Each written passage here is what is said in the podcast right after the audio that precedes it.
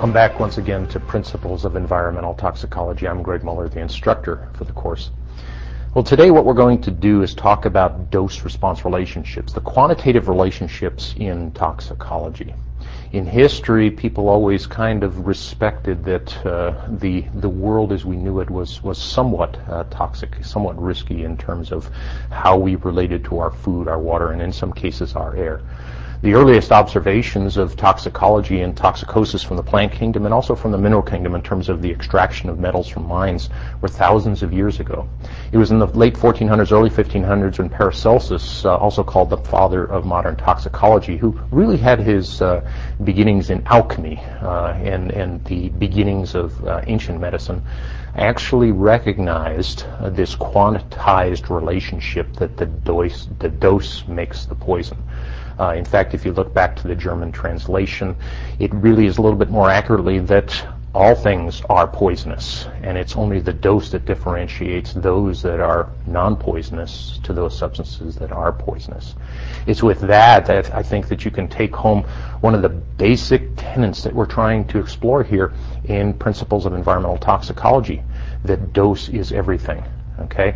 That we as, as organisms have a tremendous capability to detoxify this incredibly toxic world around us to some degree, okay? It's when we actually get a dose that our bodies, uh, our systems uh, cannot manage in terms of the biotransformation, uh, the intoxication mechanism, that in fact we succumb to toxicosis. Our learning objectives here today what we're going to do is try to understand some of this quantitative relationship uh, between toxic and exposure. And we've talked about exposure as being things that involve not only dose, but the time and the frequency of the dosing that occurs, and some of these induced effects. For the first time, we'll try to list in broad category all of these uh, potentially uh, frequently encountered toxic effects, so that you understand some of the range not everything is a lethal dose. Sometimes toxicants can have overt toxicosis that has nothing to do with lethality. And sometimes those can be very long-lived uh, endpoints of toxicosis uh, in terms of uh, uh scarring of tissues, uh, the inability of the tissue to rebuild itself. We're going to try to interpret some of these frequency, these normal distribution uh, curves, a statistical relationship of this quantitized relationship between dose and response and population level effects. We're going to try to transform those into the classic dose response curves. Uh, the classic sigmoidal curve that you will see uh, quite often in toxicology that allows for the comparison of two different toxicants in terms of its ability to affect a toxicosis on an organism. We'll try to understand the concept of threshold effects with dosage increase. Uh, what we find is that with systemic toxicants, uh, we have a threshold. It's that dose threshold below which in terms of a population representation of responses, uh, we see no or limited effects. Above that dose, we start seeing effects until at some point in time the dose becomes high enough to do what? Kill off the entire population. And these are circumstances of great concern in terms of human exposure, obviously, but it's also of great interest in terms of controlled toxic toxicity, such as in pest management. Uh, if you have a rat infestation problem, uh, you want to be at the top of the dose response curve in terms of using an economic poison in a uh, very lethal uh, way. We're going to try to understand some of the uh, concepts in this quantized relationship, things like effective dose, margin of safety, and some of the relationships between effective dose and, and toxic dose. When might you have an effective dose of a poison? Well, think about the last time you took a therapeutic pharmaceutical. Uh, there's a certain amount of uh, uh, therapeutic benefit to an aspirin tablet. You want to be able to take a dosage that uh, makes your headache uh, a little bit more uh, tolerable and less miserable, but perhaps not a lethal dose. It's just not worth it, right? So there's got to be a relationship between the dose that affects a therapeutic, a desirable therapeutic endpoint, and a non-desirable toxic endpoint. The toxic endpoint could be just things like uh, not necessarily lethality, but it could be things like kidney damage, um, nephrotoxicity. We'll try to examine some of the use of actual data uh, for no observed effects and lowest observed effects. We've introduced this uh, uh, in, in, a very casual way in some of the introductory levels. These are these threshold uh, uh, numbers that we use in toxicology and comparative toxicology when we actually have a threshold from, again, a no response to some sort of a population level response, the most sensitive individuals. We'll try to do some uh, um, uh, summarize the effective and lethal and toxic doses and how these LDs, lethal dose for 50% of the population, is used in comparative toxicology to compare two toxicants. Uh, in the introductory lecture, we talked about very toxic uh, chemical compounds versus slightly toxic. Uh, how do we know that those are the appropriate uh, terms to use? Quite often it's by comparing terms such as LD50s or lethal doses for 50% of the population. We'll finally try to understand some of the uh, risk assessment models that we use in toxicology. Uh, we will have some lectures where we'll talk about risk assessment and modeling uh, exercises, not only in human health risk assessment, but also in ecotoxicological risk assessment. But we'll try to understand uh, one of the most important models, and that's the multi-stage model for uh, non-threshold responses. And these non-threshold responses are sometimes uh, called cancer. It's a non-threshold response. You may have heard the one molecule, one hit theory of cancer. That if one molecule, a carcinogen, can change one cell and make it uh, uh, differentiate in, a, in a, a, terribly different way uh, than the ones around it, uncontrolled differentiation, that in essence can multiply that one hit effect and that is one of the theories of cancer. So with that, what is a dose is probably the best way to start off a discussion of dose response quantization, and it can be defined as the amount of a, of a substance that's administered at one time. This is differentiated from a dosage, and we have all taken prescription medications, and you can see that a certain dose and a certain dosage is important when we take because uh, these medications because we want to achieve a therapeutic endpoint and not a toxic endpoint. When we have an overdose situation, somebody that's uh, perhaps clinically depressed and tries to commit suicide with a pharmaceutical, there is an overdose. They've taken too much. The dosage is defined as the amount per unit weight of the exposed individual. And so those of you that have been around children or have children uh, know that sometimes we have in the uh, very flavored sometimes uh, medications we, we uh, give to children, there are lower doses because children have a lower average body weight. And so body weight becomes an important part. And this actually is part of, as we will learn in storage and distribution, the volume of distribution. Uh, think of yourself as a big bucket. Uh, some of us are little buckets, some of us are big buckets. Children are smaller buckets. And in terms of the dilution, if we fill that bucket with water, what is the dilution of a known dose or a fixed amount? In a larger bucket, the overall concentration is going to be lower. It's very simple uh, quantitative relationships in terms of dose response. We want to present in therapeutics uh, a sufficient concentration to perhaps a pathogen uh, or uh, some sort of other uh, medical situation and so we want to make sure that that concentration, volume of distribution, is accounted for in determination of the dose, the size of the dose of the medication. Uh, what we find in uh, dose uh, response is that exposure is characterized by the number of doses, the frequency of dosing, and the total period of time for the exposure. Okay? And so it is often very difficult to talk about toxicity because, for example, uh, an acute exposure is not necessarily an acute dose, okay, uh, in terms of toxicity. Uh, that's why I always have a major issue with media representations of chemicals when they label them toxic. Yes, it may be toxic, uh, but it may not be toxic. Uh, there is lead in our food. There is lead in the natural background of the air that we breathe, the, the soil that we touch, and uh, the water that we drink. Okay? There is a natural background of this lead. Is it toxic to us? Is a question in terms of looking at all of the potential, in the case of lead, neurotoxicological effects. If the dose is sufficient, there is a toxicity. But we do have background of many of these chemicals that are non-anthropogenic. They are not synthetic chemicals. They are just there. And so we try to characterize this quantitative relationship not only by the weight, but also by the number and the frequency of dosing. In terms of quantifying the dose, one of the things we like to do is use standard SI units, System International. Gram is the universal standard unit, uh, but uh, milligrams, as it turns out, because it's, it's, a smaller unit, more appropriate in terms of the human body and the size of toxic uh, doses of toxic chemicals. Milligrams is usually what we talk about in toxicology.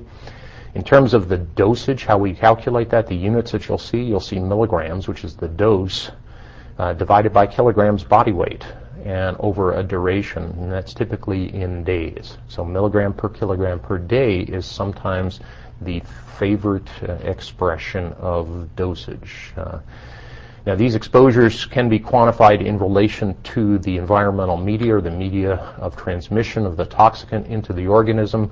We use the uh, units of concentration milligrams per liter in water, milligrams per kilogram in food uh, or in soil and uh, milligrams per cubic meter in air for respiratory toxicants.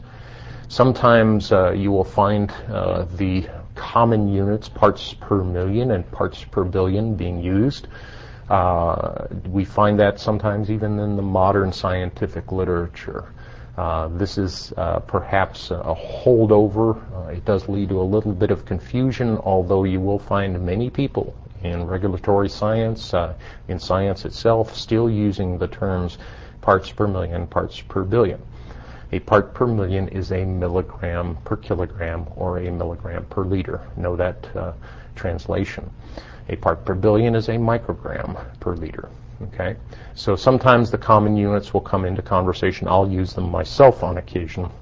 Again, because it is a part of the lexicon of toxicology of science in terms of environmental relationships. For example, we will hear about the maximum contaminant level of lead in water, for example, the MCL, a regulatory science standard.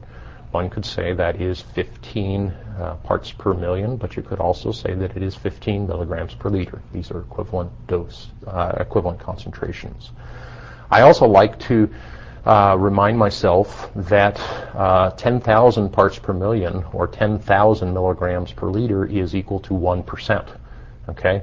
And that's just a good uh, relationship to have in the back of your mind in terms of looking at concentrations. For example, in environmental media, uh, when you pick up a, a, soil sample or a rock, sometimes the amount of zinc in that is 25%. It's not parts per million, it's in higher concentration a percent, 10,000 parts per million, 10,000 milligrams per kilogram in that particular case. The other caution I can give you is to be very careful about using mass relationships when in fact molar relationships are more appropriate. Remember back to freshman chemistry and the number of moles and how we have molar relationships between chemicals in terms of stoichiometry. Now remember that when we're talking about dose and dosage, sometimes we're talking about chemical, biochemical relationships of a toxicant and of a receptor. A receptor is a protein, okay? So sometimes make sure that you are not trying to do mass relationships when you in fact should be using molar concentration relationships. It is always best to, to really kind of take a look at that and say what are the appropriate units in this particular use. Is it mass? Is it molarity? Okay? When we're talking about biological systems, when we're talking about chemical reactivity and relationships, make sure you make that distinction. Don't get caught in that trap. I have seen it actually even with professional scientists that ought to know better. Okay?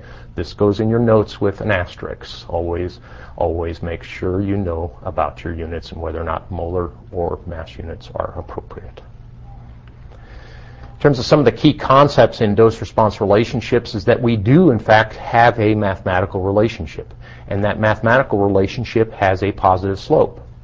And for example, I was involved in a, a fish toxicology trial where we look at a, we were looking at a, a dose-response relationship of foodborne selenium to birth defects, second generation birth defects. Uh, it's a reproductive toxin because it replaces uh, sulfur in, in some biochemistry.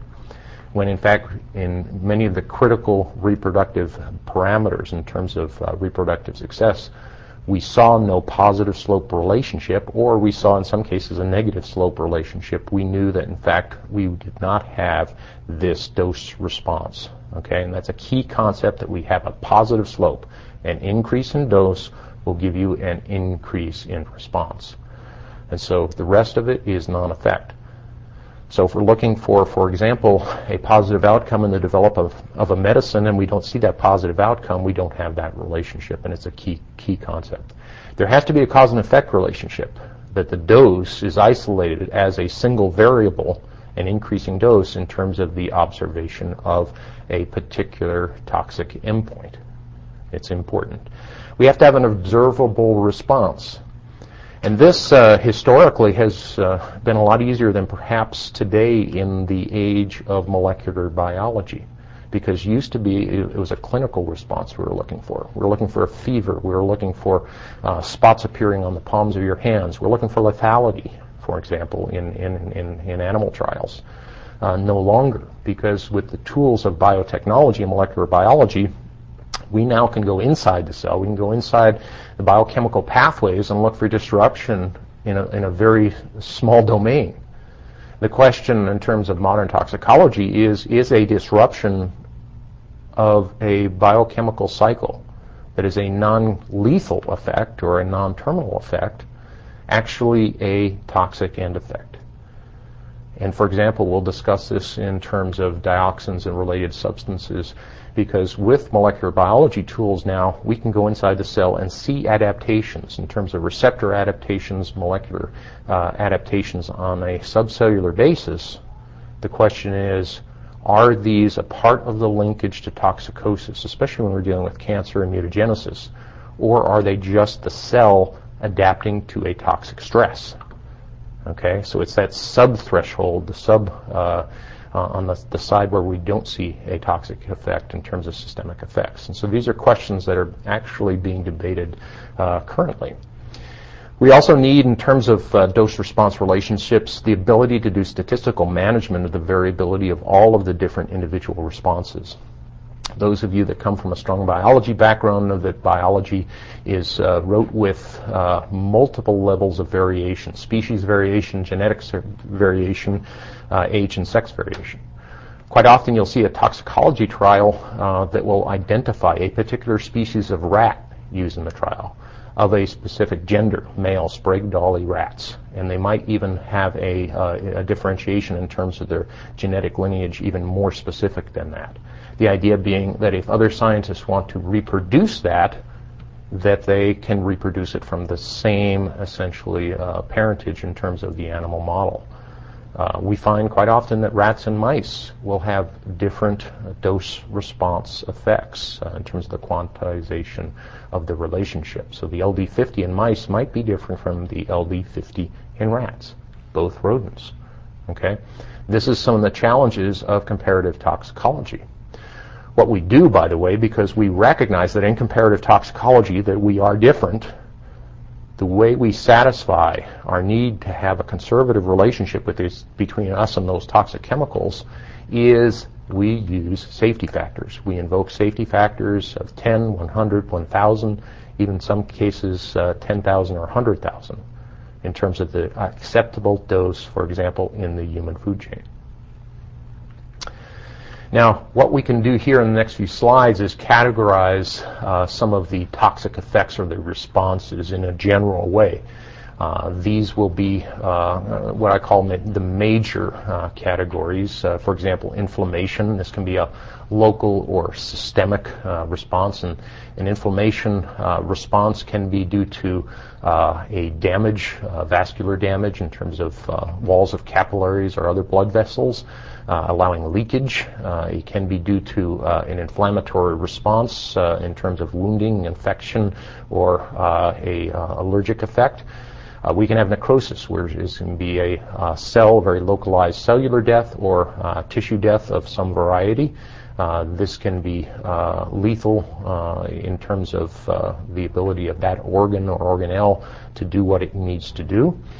Uh, there can be enzyme inhibition, and these can be biochemical uh, pathway interruptions. Uh, there can be uh, competitive or non-competitive interactions. We'll talk about some of those things like cholinesterase uh, inhibition, which we introduced, and we'll talk about in uh, significant detail in our target organ toxicology lecture.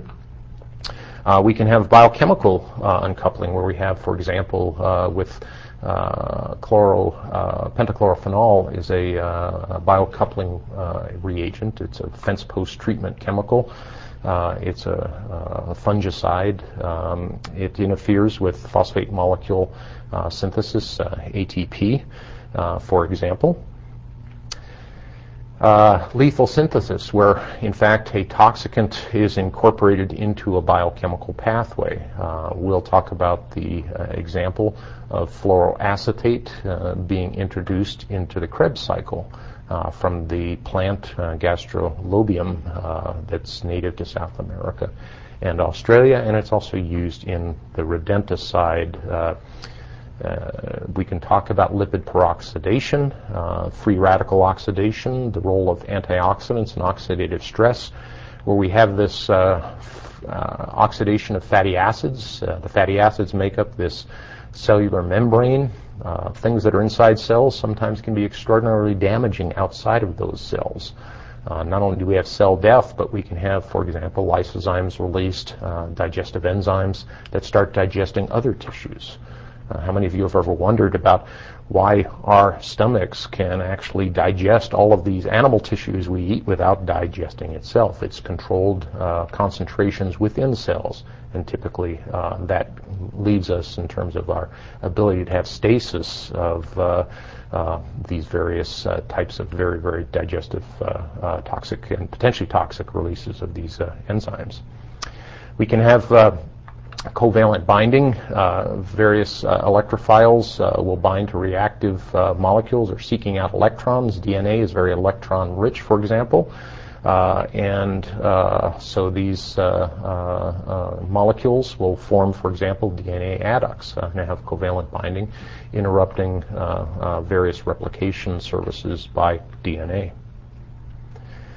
We can have uh, receptor interaction where we have false key and lock interactions between, for example, hormones and hormonal receptors. These will modify some of these uh, normal biological effects that are mediated by uh, the receptor. Uh, we can have immune-mediated hypersensitivity reactions, and these uh, can be uh, allergy-type reactions. these are where antigenic compounds will result in some sort of allergic reaction. Uh, these chemicals themselves, uh, when I say antigenic, uh, they'll form uh, antibodies to them. Sometimes the chemicals we're dealing with in toxicology are too small to have an antigenic response. Uh, you need typically something that's on the order of small proteins to have a good, strong immune response. but sometimes what can happen is a toxicant can actually bind to a protein in a hapten relationship, and this uh, then toxicant protein uh, pair uh, will actually have uh, an, an, antigenic response. Uh, what we find is, for example, um, the chemical urushiol, which is from poison ivy, is actually a small catechol or di alcohol diol compound uh, it actually uh, is too small to have a direct immune reaction. But what happens in terms of uh, the oxidative uh, release of uh, uh, quinones as a metabolic byproduct of these diols from poison ivy, these quinones are protein reactive. They react with skin proteins, and what we find is that poison ivy will induce the formation of these uh, immune-mediated hypersensitivities, uh, such that uh, IgE, which is one of the antibodies that is formed in terms of reaction, will actually bind with what are called mast cells. And mast cells are one of our major cellular response uh, uh, networks in terms of uh, allergen responses. And we might have a very small interaction or uh, effect from our first exposure to many of these allergens, but it's usually the sensitized uh, version, the second, third reactions that can have a far more dramatic uh, sensitization uh, effect. We can have immune suppression. Uh, for example, the uh, chlorinated hydrocarbons uh, will suppress the immune system, and this will give us increased susceptibility to various infectious agents and tumorigenesis uh, because our immune system is no longer able to uh, uh, battle the phagocytes, for example. Um, these various neoplasms and non-differentiated cell replications that can occur. Uh, in chlorinated hydrocarbons and dioxins, we'll go through this, that uh, in chronic uh, uh dosing of, for example, uh, low-level dioxin, what we find in terms of animal studies, uh, especially in field observations, is that the animals don't die of toxicosis, they die of, of infectious disease from immune suppression. Another category of immune responses is the formation of neoplasia. Uh, we'll have an entire lecture on uh, carcinogenesis, mutagenesis, teratogenesis that deals with some of these. Uh, in a broad category, it's aberrant cell division and tissue growth. We can classify these as neoplasms, new tissue growth, tumorigenesis, oncogenesis, and also malignant neoplasms, uh, which uh, actually are carcinogenesis. Uh, malignant meaning, and we'll define these in that lecture, uh, the ability of individual cells to migrate uh, throughout uh, the body. in this particular image, you see advanced liver cancer. you can understand in terms of when we start talking about liver function and its role in toxicosis as well as in uh, the ability to uh, catabolize uh, and metabolize uh, various parts of our diet for the molecules of life and all the energy substrates that we use. That liver cancer is particularly devastating and typically uh, very, very lethal early on because of the loss of the function of this particular organ. We can have genotoxic interaction, and this is differentiated in that there are second generation uh, effects. This is a chemical interaction with DNA, and it possibly leads to a heritable change. In other words, the offspring will have the toxic effect from the exposure of the parent uh, to a mutagen, mutagenic uh, uh chemical. Uh, these can be broadly classified, and again, we'll go through these in our uh, further lecture on mutagenesis, but as clastogenic or chromosomal effects, and also as mutagenic or base pair uh, effects in terms of base pairing in uh, the DNA replication chain. We can have developmental and reproductive toxicity, and these are adverse effects on consumption and on the structure and function of the conceptus. Uh, this is uh, can be uh, teratogenesis. Uh, it can sometimes just simply be uh, a mutation leading to, for example, an enzyme deficiency. Some of the uh, toxic responses that we might see might be classified as idiosyncratic, and what that essentially means is that it is very extremely variable on a case-by-case basis. There can be a genetic determinant uh, to a particular sensitivity or resistance to uh, toxicity. We find that this is quite often a result of the lack of enzymes or some factor involved in metabolism. There is a, uh, a glucose uh, 6 uh, phosphate uh, dehydrogenase deficiency. It affects, it's the largest enzyme deficiency in the human population. affects about 400 million people worldwide uh, because it's linked to the male chromosome, X chromosome. It's a, uh, um, a male deficiency. We find it in African American, I'm sorry, we find it in Africans, uh, Asians, uh, Middle Eastern and Mediterranean uh, descent individuals. Uh, typically, what we find is that this particular uh, lack of erythrocyte levels of G6P dehydro- dehydrogenase um, actually will lead to a limited ability to metabolize oxidants. Uh, in this case, I give the example of primaquine, which, primaquine, which is quine, which is an oxidative uh, antimalarial drug. Uh, given to individuals, it, it, starts a cascading effect of oxidative damage leading to hemolytic uh, anemia in this particular case. Uh, we talked it uh, in brief uh, in some introductory lectures about uh, methemoglobinemia. Some individuals have a deficiency in NADH methemoglobin reductase. Uh, infants less than four months old have a deficiency of this particular enzyme, uh, and this is sometimes the causative factor in blue baby syndrome when these kids, when these infants are exposed to high levels of nitrate, in, typically in their drinking water. The nitrate MCL is 10 parts per million, and typically we find this with a chronic consumption, chronic as much as you can with a four-month-old, of uh, high uh, nitrate uh, water or other sorts of nitrate-containing uh, foods. Uh, that coupled with the fact that there are the oh, the um, I'm sorry, microbial populations in the guts of infants are significantly higher because their pH is higher in their gut, uh, can lead to this uh, blue baby syndrome. Methemoglobin is a oxidation of the ferrous iron on hemoglobin to ferric iron and able to transport oxygen. The blue comes from essentially an asphyxiation, a biochemical asphyxiation. There are also some people that just have a uh, metabolic defect uh, for this particular enzyme. We introduced uh, allergic responses. Uh, there is a full range of potential sensitizations. Uh, these are immune system mediated responses. There is a memory to it. Uh, typically, it requires a sensitizing exposure. So, the first exposure to, for example, a sulfa drug or a penicillin drug, where you perhaps saw some spots on your arms, uh, these beta lactams um, might, uh, in a second or tertiary exposure, actually yield to anaphylaxis, anaphylactic shock uh, because of the cascading immune response.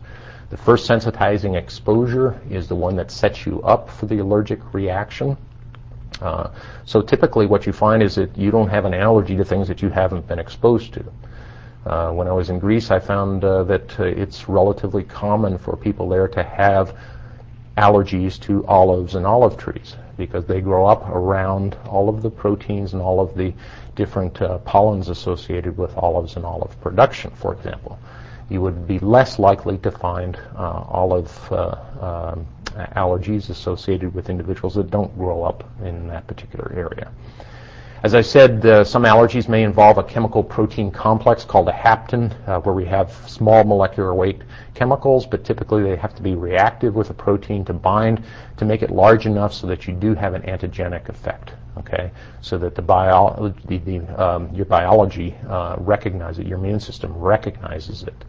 Um, what we find in terms of allergy is that there is an atypical dose response. Uh, typically, we find uh, that small doses are most effective.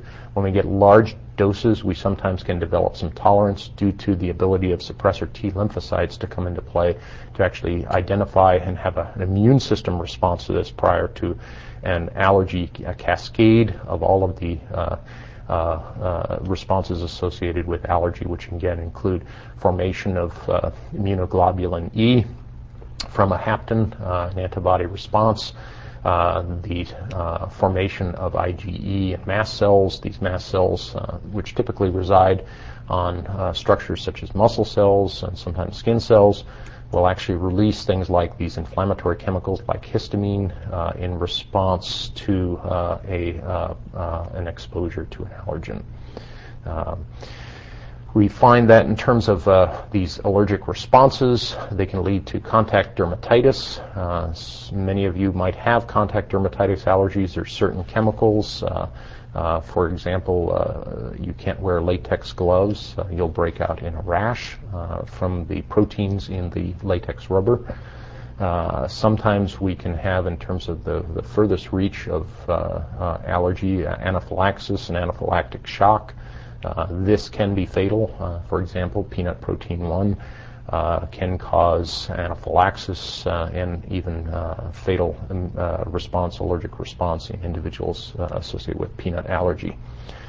Some of the common allergic chemicals, pollens, pesticides, various sulfur chemicals like sulfites in food or wine, beta-lactam, antibiotics like penicillin will cause these, and these are relatively common. I think about uh, 1 to 3 percent of the U.S. population has some degree of allergy. Uh, you probably know individuals that are very allergic. Uh, they have asthma. They uh, have uh, uh, typically a lot of sneezing in the springtime. These individuals are referred to as atopic. atopic individuals sometimes uh, light, uh, fair-skinned individuals, sometimes red or blonde-haired uh, individuals, and they typically will have a, a, whole consortium of these allergic type responses, uh, genetically based. Well, getting back to our dose response, uh, out of the categories of the various responses that we might find in intoxication, uh, dose response involves the quantitative analysis of these incremental increases in dose and then the occurrence of some sort of toxic end effect. A toxic end effect is an important concept. And how we define these toxic end effects, we've just gone through an array of them. And so not everything in toxicology is lethal. And you've got to remember that when we talk about the other side of the coin, pharmacology or selective toxicity uh, killed the pathogen but not the host in the case of uh, uh, infectious disease. Um, these are things that we kind of worry about in terms of uh, the amount of dose and the elective response or the anticipated response we want to see in a therapeutic environment. What we find is that these responses will follow the normal frequency distribution that we find in biological population. These are Gaussian distributions. Uh, for example, if I were to take a uh, analysis of a very large uh, subpopulation, perhaps students on a university campus, and look at their heights, uh, we would find a fairly wide distribution. Uh, there would be an average height for those students. There would be a, uh, a, a one group of people at the lower end of the curve that would be shorter and another that would be taller, perhaps the basketball team.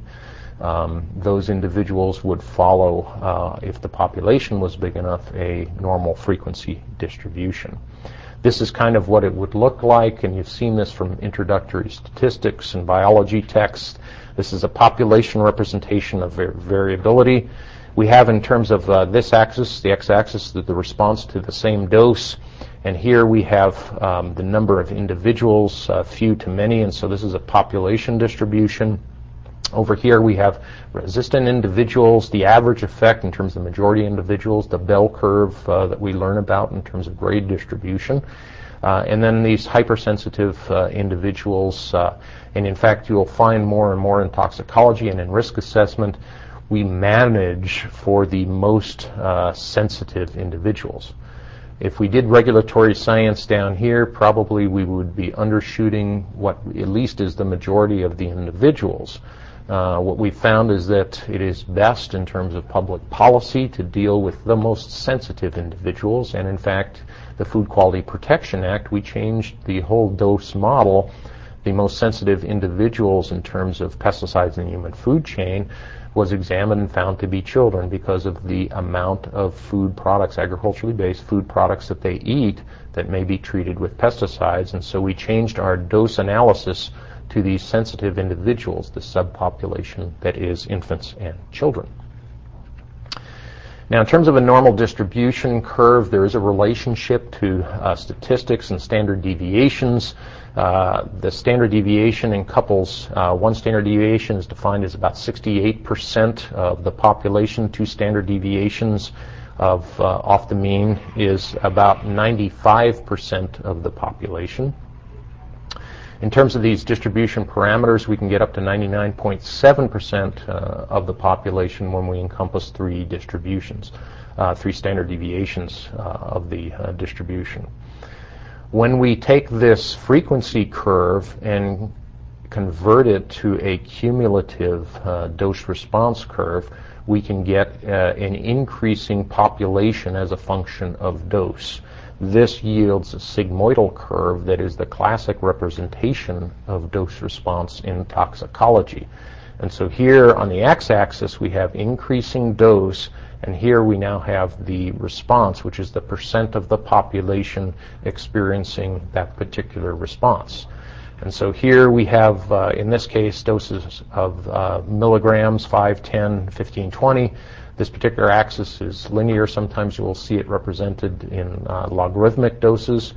Um, and here, in terms of the response, these are percent of the population, 0%, a key indicator at half the population, 50%, and then 100%. Uh, and what we see in terms of a classic toxicology trial, these are population analyses. And so what we do, for example, in a rodent study, is we will take um, some number of animals and electively dose them at ever increasing dosages across a kind of a tolerated dose uh, range, um, trying to find uh, when the threshold will kick in in terms of the observation of some response.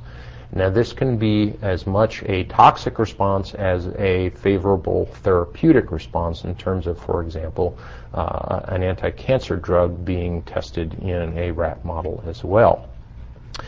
Now, what you see is that each one of these data points that make up these curves are actual data points. And so these are populations of animals. And so, for example, each one of these dose levels might be 100 rats, for example, in a large-scale pharmaceutical study. And so there will be not only an average, but also some sort of standard deviation of this particular uh, data point. So these are actual data in here. And this makes, this is very, very important in terms of being able to use the data. We try not to, at least in um, uh, threshold effects, to use extrapolated data. We actually use real data. And so the apparent uh, the study design is important in terms of having enough data points to make up this curve so that we can actually uh, use them in comparative toxicology and in risk assessment. So for example, two observed effects uh, uh, locations are of critical importance in these toxicology trials as we're increasing dose. So for example, we might have one dose level where we don't see uh, any effect, and we have another dose level that might be significantly higher than that, and we still don't see a null or no observed adverse effect level, sometimes also referred to as no observed effect level, depending upon uh, whether or not it's an adverse effect or not. And so this is an actual data point where we still are dosing the animals but see no observed adverse effect level. Those are typically the responses that we categorized in the previous slides. So we might be looking for neopla- uh, neoplastic uh, tumors. We might be looking for inflammation. We might be looking for a variety of toxic end effects in terms of the study. Typically, if they don't know the outcome of the toxicity of a particular chemical compound, they will be looking for a whole consortia of potential effects. There will be a full biological, uh, physiological analysis of the animals. Now, the next critical uh, observed effect is the lowest observed uh, adverse effect level. And this is the first data point where you actually do have a, uh, uh a concentration that does have some sort of toxic response. And again, uh, this is a real data point, and because it's a population, there are perhaps uh, 10, 50, 100 animals in this particular dose group, there will be an average and there will be a statistical range in terms of uh, that, uh, in terms of an observed effect. These are critical parameters because we use these in risk assessment. Uh, and we use them in terms of determining acceptable doses. Uh, the no observed effect level is, is typically the one that is used most in terms of uh, uh, risk assessment. Now we can use these uh, sigmoidal dose response curves uh, to look at uh, toxic thresholds. Uh, for example, uh, uh, it's just good to be able to compare, for example, two different chemicals in terms of their relative toxicity at some point or another. And one point that's of convenience, nothing more, is, for example, when 50% of your population is actually having a toxic effect. What's that concentration? It allows us to perhaps compare uh, relative toxicity. And that's, for example, if we are looking at the response as lethality, uh, looking, for example, in uh, uh various ecotoxicological studies, aquatic toxicity of uh, certain chemicals, this might be the response, the lethal response to uh, a chemical for 50% of the population of daphnids, which are water fleas in an aquatic toxic- toxicity trial. Uh, that uh, will be calculated out in terms of a drop line from 50%. Uh, this is an extrapolated number in terms of the sigmoidal curve.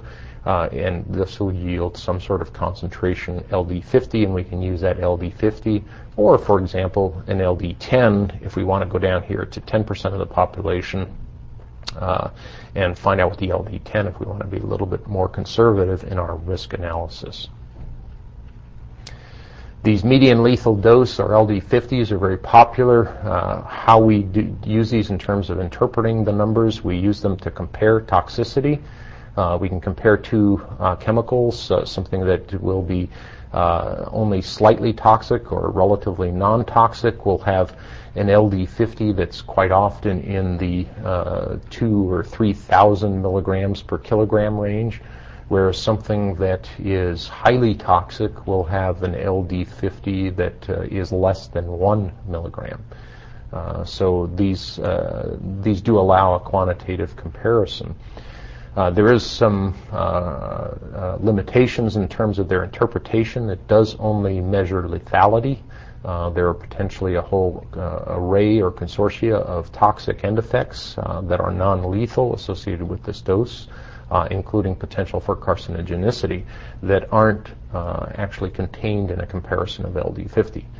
Uh, something could have a very low LD50 but be highly carcinogenic uh, in terms of its uh, toxic end effect.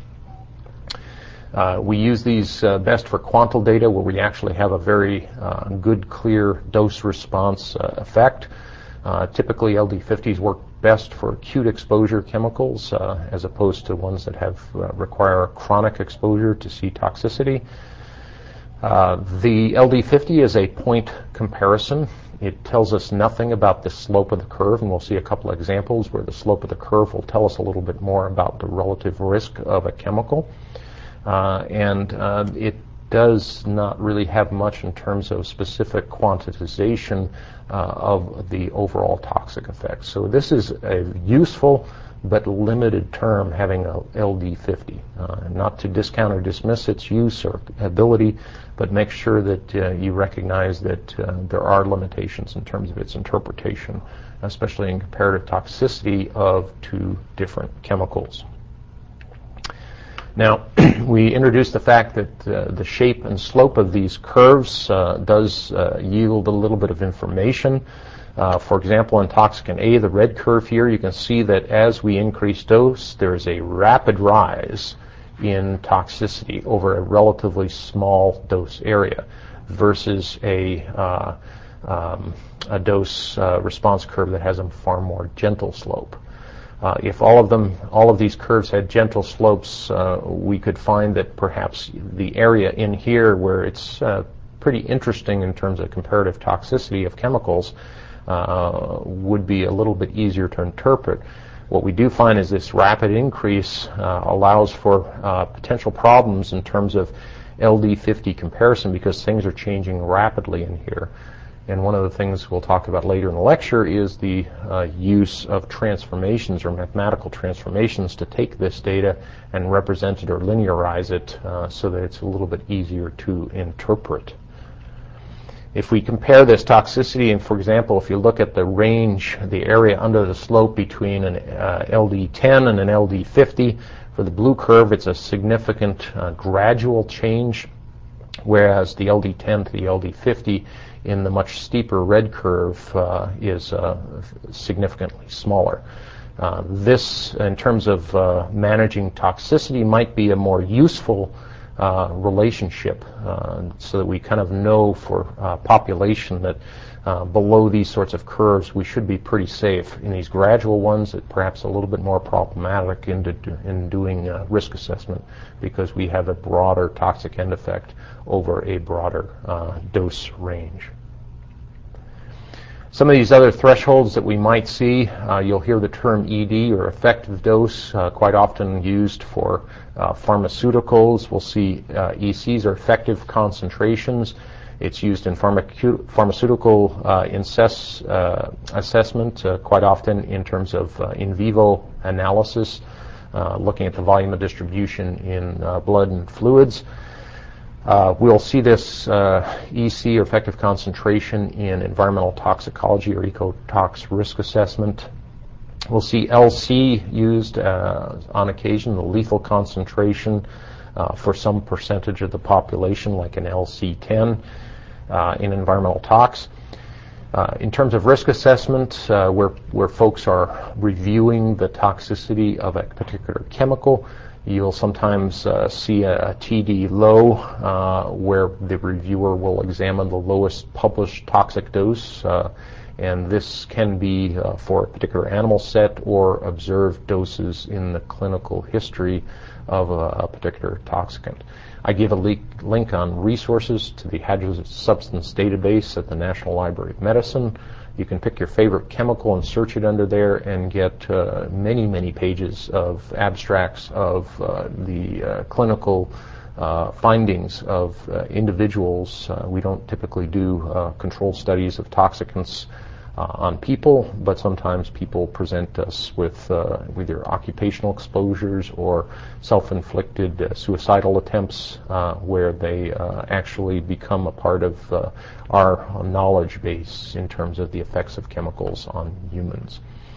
Uh, TC low will be the toxic, uh, lowest published toxic concentration, again, typically in reviews like the ATSDR reviews that you might find on the Agency for Toxic Substances Disease Registry website, also linked on the resources of the Environmental Toxicology class website.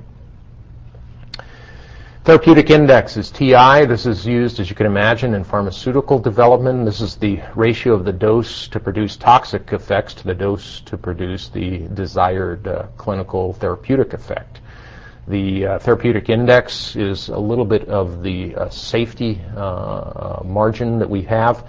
Uh, we typically will calculate this as the LD50 divided by the effective dose or the ED50.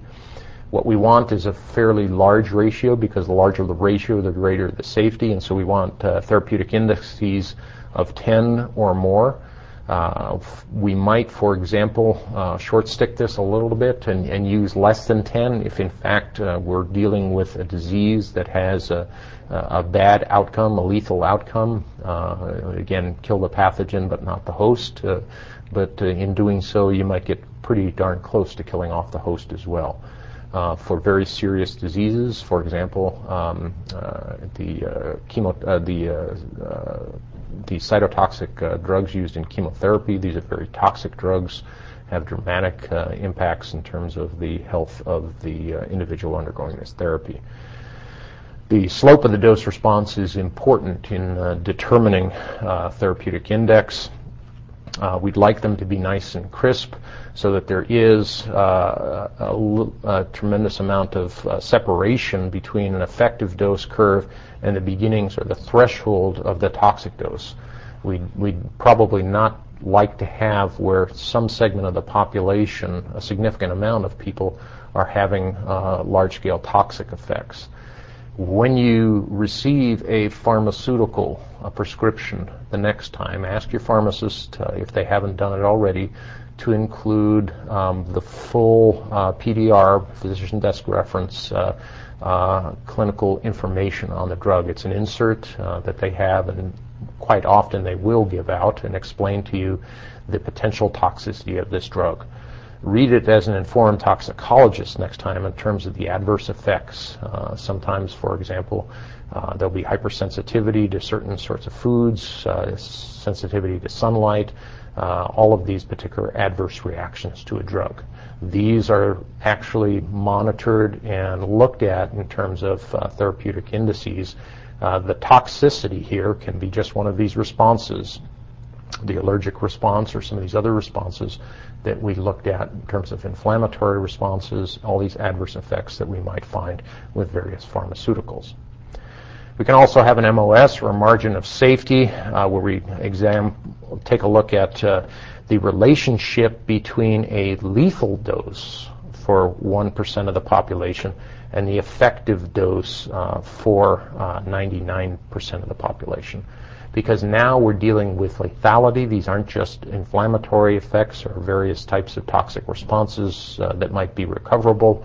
You don't recover from lethality. And so this margin of safety is an important. We want 99% of the people taking a particular drug, for example, to have uh, some effect um, with a very, very low likelihood that that uh, will have a toxic end effect of lethality. And so we want this number to be uh, significantly high as well. This margin of safety uh, does account more for slope differences. Uh, the MOS is the lethal dose for 1% of population divided by the effective dose for 99% uh, of population. But neither one of these indices uh, works for chemicals that uh, have no beneficial effect or we have to have repeated doses. These are typically best for short duration exposures, not for chronic exposures of uh, people that have to take maintenance therapies on drugs. Well, I introduced the fact that uh, we were going to do uh, uh some dose response analysis for threshold effects and come up with uh, the relationship of uh, a no observed adverse effect level, um, but that things were going to be different for carcinogen risk assessment. And the way we do carcinogen risk assessment, uh, one of the ways is to use a linearized uh, multi-stage model. This does assume that there is no threshold effect for, for cancer. Uh, this is reasonable in terms of the people that study cancer, in terms of uh, applying some sort of risk analysis to the way we understand cancer actually works. This has been a complex field of study for uh, over 50 years in terms of modern medicine. It continues uh, as we speak in terms of coming up with various theories and very operational descriptions of oncogenesis. What we find is works best in terms of carcinogen risk assessment uh, is that we use a linear extrapolation through the zero threshold dose, and this is from the upper confidence level that upper bar of the standard deviation of the lowest dose that caused cancer in an animal study. This uh, analysis will result in what's referred to as a cancer slope factor. So when you're dealing with a carcinogen, the question is what's the slope factor? And the slope factor will allow you to compare the relative carcinogenicity of two chemicals. Is it a strong carcinogen? Is it a weaker carcinogen? The way you do that is we, if we look at this uh, sigmoidal curve in terms of the dose and the percent risk of cancer here, you see the same sort of sigmoidal curve, but at some point in time we find a dose. And now this is the lowest dose that actually did produce cancer in the test animal population studied at that dose. And what we do is, um, and again, these are actual data points, we take uh, the upper bound limit of that and we actually extrapolate a line back to a zero threshold dose, essentially with the argument that no dose is safe for a carcinogen. Okay, so we extrapolate back to zero, we ignore all this area underneath, and we produce a straight line.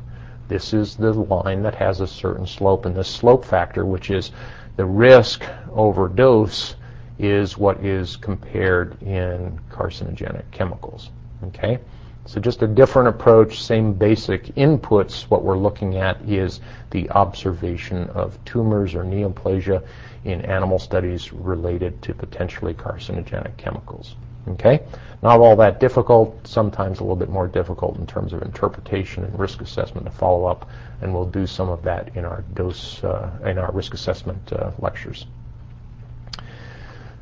This introduces the overall concept of using models for risk assessment. How do we extrapolate? How do we uh, use particular information to model uh, the realities of the world around us? Uh, as I will say in our risk assessment lecture, all models are wrong and some are useful. Famous quote. Uh, models uh, are our attempt to uh, put down on paper what the complexity of nature gives to us in, in reality.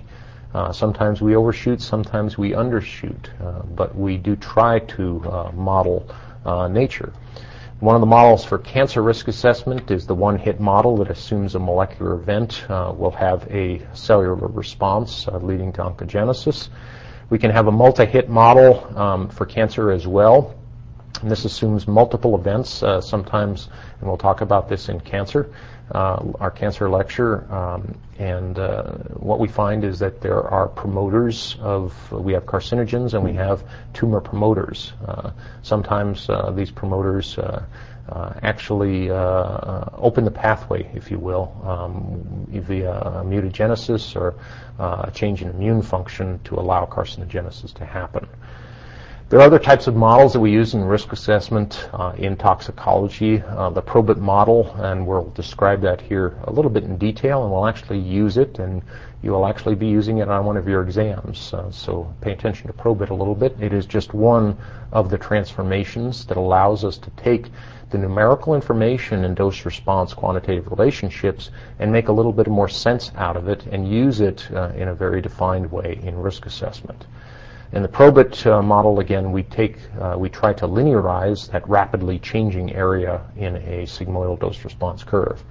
There are other models like PBPK, physiologically based pharmacokinetic models. Uh, we will, in this class, uh, uh, talk about uh, lead spread in IEUBK, the integrated uptake and exposure biokinetic model for lead, blood lead in children.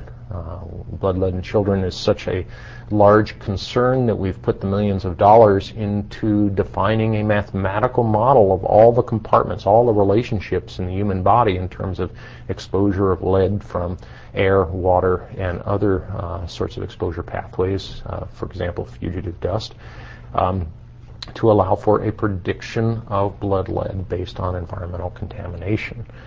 This is a very challenging uh, w- approach uh, to risk assessment in terms of all of the study that has to go into defining one of these uh, PBPK models. Uh, it is non-trivial. Uh, we, we attempt to do this. We've only been successful in terms of rigorous regulatory grade models uh, with perhaps IEUBK, and there are still challenges even to that particular model. Well, one of the things I alluded to is that sometimes the sigmoidal curves, uh, the characteristic uh, dose response curves, they're good for representations, but they are sometimes bad in terms of the ability to extract information, especially in that middle part of the curve where things are rapidly changing. So sometimes we can do statistical or mathematical transformation of some of these variables. Uh, it allows us to have uh, good, uh, uh, less rapidly changing information when we uh, extract uh, things like uh, LD50s from this data. What we do is we transform uh, the uh, data into an approximately normally distributed uh, variable. there are various categories of transformations that toxicologists use to make interpretation of toxicological data a little bit easier. Uh, Probit transformation is based on a Gaussian or bell curve. We also have the Logit transformation, which gives us the log odds of a quantal response. Another transformation that's used uh, often is the Weibull transformation, which is an exponential model. Uh, in terms of uh, the models that we'll use in here, we'll use Probit transformation. You won't have to know exactly the mathematics behind it, but on the resources website, you will find a, uh, a downloadable uh, Probit calculator that allows you to put some aquatic toxicity information into this calculator to yield, uh, for example, an LC10 or an LD50 uh, piece of information out of a, a, simple sort of aquatic toxicity uh, trial. Uh, one word of caution, and we'll, as we get to this in some of our further lectures, uh, that when you download this, uh, this is MS-DOS software of uh, ancient age. It was just something that's been around. Uh, nobody has bothered to transform it into a Windows uh, operating system. So you'll have to learn to do without fancy user interfaces and uh, this is the kind of stuff that we did for years and years and years in terms of using simple computer programs to help us do calculations. Uh, one of these days, somebody will take that code and put it into Visual Basic and make it uh, prettier. Uh, I'm not the one to do that. Um, in terms of these transformations, as I said, Probit transformation is the one that we're going to explore just as a learning tool of how to do transformations with toxicological data. And what we do is we transform this normal distribution into probability units. These probability units are probits, and that's why we call it probit transformation. what we do is we convert the percent response to units of deviation from the mean. We talked about one standard deviation, two standard deviation, deviations from the mean.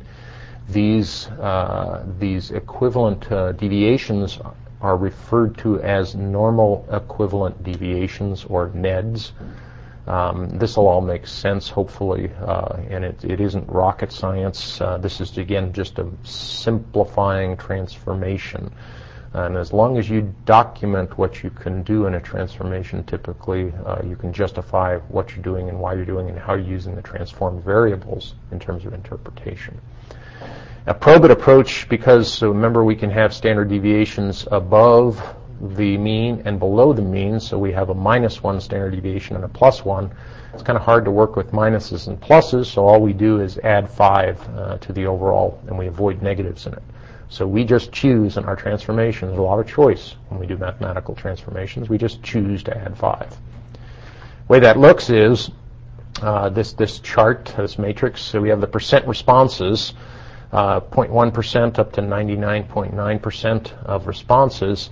The standard deviations, remember 50 is going to give us our mean, so below that is uh, minus 1 standard deviation, minus 2, minus 3 standard deviations, plus 1, plus 2, plus 3. That much you know. You've seen that in the frequency distribution graph earlier in the lecture. We just then do a real quick transformation of that variable into uh, something called uh, a NED or a normal equivalent distribution, but we add 5 to it because we don't like these messy negative numbers. We choose to add 5. And so as long as we're doing this with all the data and we're only comparing transformed data with similarly transformed data, this is legal, a legal operation. And so by adding 5 to all these numbers, we now have a range of data, in this case, of 2 to 8. Okay? And so the numbers, the concentrations then, uh, these percent responses, I'm sorry, uh, will transform into these probit units. We then take a log base 10 transformation of the dose, uh, and this assumes a log normal distribution, which is reasonable in uh, many biological uh, and ecological uh, impact uh, analyses. This uh, then will produce an approximately linear relationship. This linear relationship allows linear regression. Linear regression is straight lines where we can look at slope and slope relationships. Things are not rapidly changing or the, the rate of change in a particular part of the curve is not different from another part of the curve. That is the whole reason why we're doing transformations. We're just trying to make our life a little bit more simple, make our extrapolations a little bit cleaner. So we take this normal distribution again and we apply the uh, NEDs the, and we transform these uh, these uh, standard deviations, these NED, NEDs uh, off the mean into a, uh, a probit. We take a, uh, a log of the dose and we start into a probit unit transformation. So this data on the previous curve transformed into probits yields this relationship where we have these probit units. Okay? And so what this allows us, the probit of 5 is going to be 50% of the population, 50% response, we see that it's not rapidly changing in the center. It's the same data, we've just transformed it. We've taken all of the data, done the same mathematical transformation for each data point. It's a legal, legitimate thing to do. And it just makes our life a little bit simpler in terms of interpreting uh, the, the, graphs. Uh, and we can calculate this a lot easier because we have just a linear relationship. We can plug one number into that regression equation and come up with another. Okay? That's why we do transformations. It just helps us interpret the data a bit easier. So these transformations, uh, we take the normal frequency distribution, uh, we do an arithmetic dose to a log dose transformation. We take frequency data and transform it to cumulative data. We transform probabilities of responses to uh, these normal equivalent distributions. Uh, and then we just add 5 to give us uh, these probits. And so that is our transformation process of the data in, that we get out of a toxicology trial. It just lets us come up with numbers that are a little bit cleaner, a little bit easier to work with in terms of analyzing that data. In terms of the summarizing the major parameters uh, involved in uh, these dose response curves, Uh, we do get out this median lethal dose, the LD50 or median uh, lethal uh, end effect uh, number out of uh, these curves. Uh, we can come up with other sorts of indicators, LD50s, TDs, toxic doses, effective doses for pharmacological studies. We get out a little bit of a slope information. We look at uh, various thresholds that allow us to do risk assessment uh, in terms of uh, lowest uh, doses to uh, uh, a observed adverse effect. We can look at system saturation because at some point in time there will be a dose that is saturates the entire population in terms of the examined toxic end effect. Uh, it allows us to do uh, a degree of comparative toxicity of different chemicals and how they relate in terms of uh, dose to a particular response. Uh, most assuredly, these numbers that we get out of uh, these kind of uh, dose-response relationships allow us to, to do some level of risk assessment. Okay, and it's really important. This is a tool that we use. Now, there is an issue here, and I have you uh, explore that uh, in some of the readings on the course module. Uh, we've talked uh, fairly lightly about the ish about the use of animals in toxicity testing. Um, it is not an issue that is unnoticed in the general public and among toxicologists uh, themselves. What I do invite you to do is, is uh, explore this issue, uh, both sides of the issue, no matter what what banner you personally carry in terms of your predispositions or your, your thoughts on this particular issue. Um, I do invite you, in terms of development of your critical thinking, to look at both sides of the issue uh, in terms of how animals are used in the development of pharmaceuticals, how animals are used in the development of uh, um, chemicals that are used in the human food chain, uh, how animals and animal studies and comparative toxicity perhaps make us safer uh, at, and, and, I say this with a high degree of respect, at a loss of life, uh, or in some cases, pain to an animal. Uh, there is uh, there is a cost associated with determining this relationship. But again, uh, not to uh, uh, do anything but to instruct you to develop your critical thinking on the issue, do uh, take a look at those readings at the websites of the various uh, groups. Uh, look at the alternatives to testing. Look at the costs, the benefits. Try to do a an assessment of what you think is the most important need in terms of protection of life and how we use animals in that protection of life. Well, finally, uh, we'll talk about some of these tests as an example. These are acute and chronic ecotoxicology effects. Uh, these do allow, in terms of risk assessment and eco-risk assessment, uh, a uh, development of a relative indication of toxicity through LC50s and LD50s and EC50s. Uh, we can use these test trials to look at QSAR development. This is quantitative structure activity relationships. Essentially, what this uh, QSAR is, is if we have a chemical structure and we know what that looks like, uh, we can find another chemical uh, that looks fairly similar and get uh, at least a paper estimation of uh, the relative toxicity without doing some of the tests. So there's obviously limitations to QSAR use. What we look is functional groups. We look at uh, various representations of the chemical, what we know about it and what we don't know about it, and come up with a model, a paper model of uh, potential toxicity of similarly structured chemicals. These uh, ecotoxicology tests uh, sometimes are very simple and, ineffect- and, and effective um, and inexpensive. There is uh, typically good reproducibility. Uh, I've put a photo here of a daphnid, which is a water flea. Uh, quite often, toxicologists, especially ecotoxicologists, like to do first level studies on invertebrates. Uh, the idea being simpler life forms. Uh, there's uh, less loss of life uh, when you start doing primate studies, for example, in human medical trials. Uh, there aren't many physicians and the attending veterinarians that don't regard that as being significant in terms of primate injury, primate harm, primate pain. Uh, there is uh, perhaps less of a response, uh, for example, on looking at herbicide toxicity uh, on a plant, or in this case, aquatic toxicity on a water flea. Uh, we do these tests in uh, something called WET analyses, whole effluent toxicity. You will be required to do one of these on your examination. You'll be given the data and you'll calculate uh, LC10s, for example, and do some risk assessment. It's kind of a, a learn by doing approach on the exam. We won't have it done in homework. You'll have to do it on one of your take homes. Fair warning given. Uh, these tests uh, are useful for defining environmental water quality standards. Uh, so, for example, uh, one of the reasons why it's very valuable to use things like daphnids, which these water fleas are pretty much in every environmental water if you look hard enough. Uh, on the course website, on the front page, on the home page, you'll see a little image of a daphnid and uh, a little music video that I put together called Dancing uh, Daphne, Daphnia. Uh, go ahead and take a look at that for your own amusement, but also respect for um, these small critters. They're very important in terms of their role in the aquatic food chain.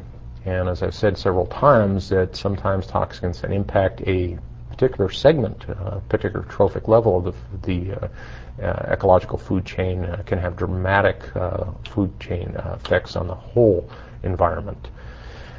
we use these tests to look at um, the relative safety of chemicals. We put a safety factor on this.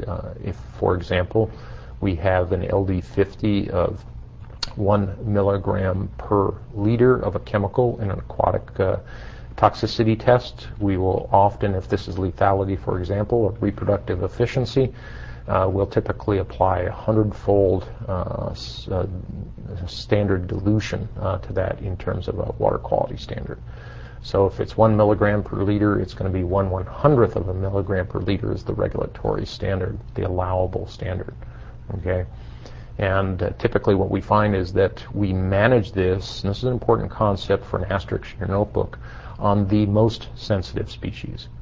So ecotox, aquatic tox testing can uh, be developed from, for example, dozens and dozens of different types of animals, different insects, different invertebrates, fish, uh, maybe even birds and other uh, uh, uh, uh biological inhabitants of an ecosystem.